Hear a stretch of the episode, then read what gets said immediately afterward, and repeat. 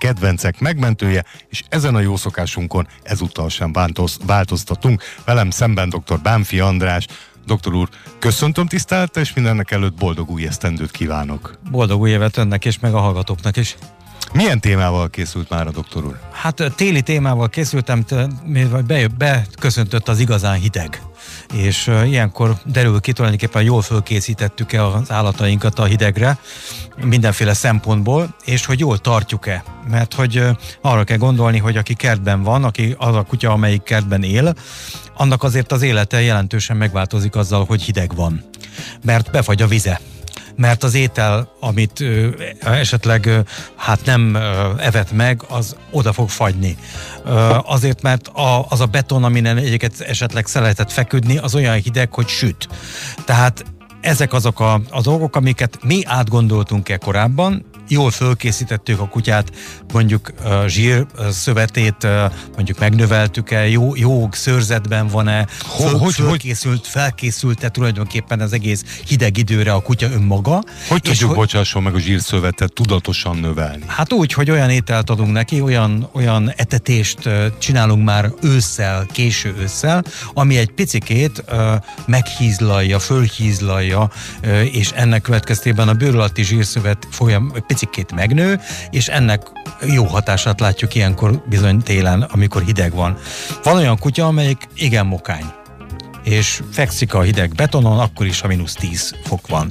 De azért gondoljuk bele, hogy azért az átsüti, áthűti azt a, legalábbis azt a bőrfelületet, szőr és bőrfelületet, ami, amin fekszik, és ez bizony okozhat ö, ö, akár fagyási sérülést is, hogyha erre mondjuk nincs fölkészülve. Rövid a szőre, vagy szőrtelen területek vannak rajta, mert szőrhullása volt például. Hmm. Nem egyenletes a, bő, a bundája, ö, nincs meg a megfelelő kondíciója hozzá, és akkor ott szegény vacog, megpróbál olyan helyet keresni magának, ami, ami azért kellemesebb, kényelmesebb vackot készít, ha tud ilyenkor magának, ha mi nem készítettünk neki házat, akkor ő majd elkészíti magának magának fog egy ekkora gödröt ásni, amiből belefekszik szegény, hogy avval, avval ö, hát élje túl az éjszakát. Tehát ezekre mi is gondoljuk, gondoljuk át, és készítsük föl önmagunkat, kutyát. Ö, például az itatás egy nagyon központi kérdés, mert ha be van fagyva vize, abból bizony nem fog tudni vizet inni. Ennek következtében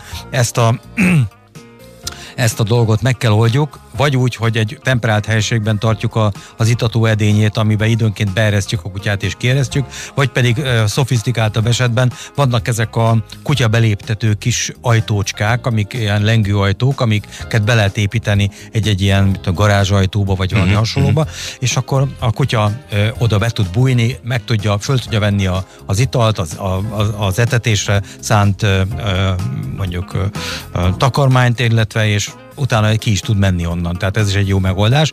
Többféle variáció is elképzelhető. Én azt gondolom, hogy, hogy az etetésben is ilyenkor hozza vissza azt a jó szokásunkat, hogyha megtanítottuk a kutyának, hogy az etetés az nem arról szól, hogy reggel kirakjuk az ételt, és este estig ott folyamatosan előtte van az étel, hanem etetés időt tartunk. Ez ilyenkor nagyon jó szolgálatot tud tenni letesszük, megeszi, elvesszük az edényt, akkor nem fog odafagyni, nem lesznek maradékok, az egész egy kicsit higiéniás, higiénésebb körülmények között is zajlik, illetve hát a téli viszonyoknak is jobban megfelel. Én azt gondolom, hogy azért arról is érdemes egyetlen szót, és tudom, hogy, hogy nem sok időnk van már, de egyetlen szót arra is érdemes vesztegetni, hogy, hogy hogyan élje túl a, a hideget a kutya akkor, hogyha ö, mondjuk ez tényleg mínusz 10 alatt, vagy mínusz 20 körül van, tehát azért kevésszer fordul azért elő télen, hogy ilyen viszonyok közé kerüljünk, vagy ilyen hőmérsékleti viszonyok között éljünk, vagy éjszaka azért előfordul sokszor, hogy ilyen ö, alacsonyra szálló hőmérséklet. Ezt túl kell, éljenek, túl kell éljék az állatok, akik kint, kint laknak, tehát egy rendes kutyaház azért nagyon, nagyon kéne. Mindenhol ahol, ahol kint van a kutya, a kutyaház az elengedhetetlen.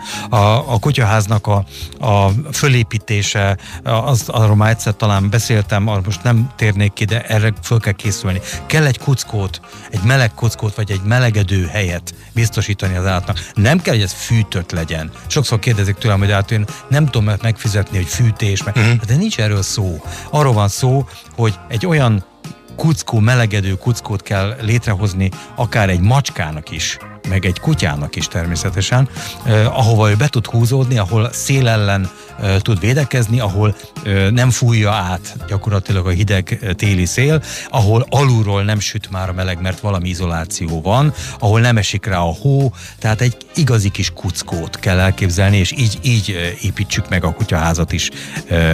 Ha ez mind jól sikerül, akkor vígan eh, túlélnek ezek a kutyák ősszel is, télen is, tavasszal is, és hát nem lesz, nem lesz ez akkor semmiféle probléma. A víz az egy központi kérdés. Köszönöm szépen Bánfi Andrásnak, azt gondolom, hogy megszívlelendő tanácsokat hallottunk doktor úrtól ezúttal is, és aki eddig nem tette meg, annak javasolt, hogy legalább mostantól fokozottan figyelj, figyeljen rá.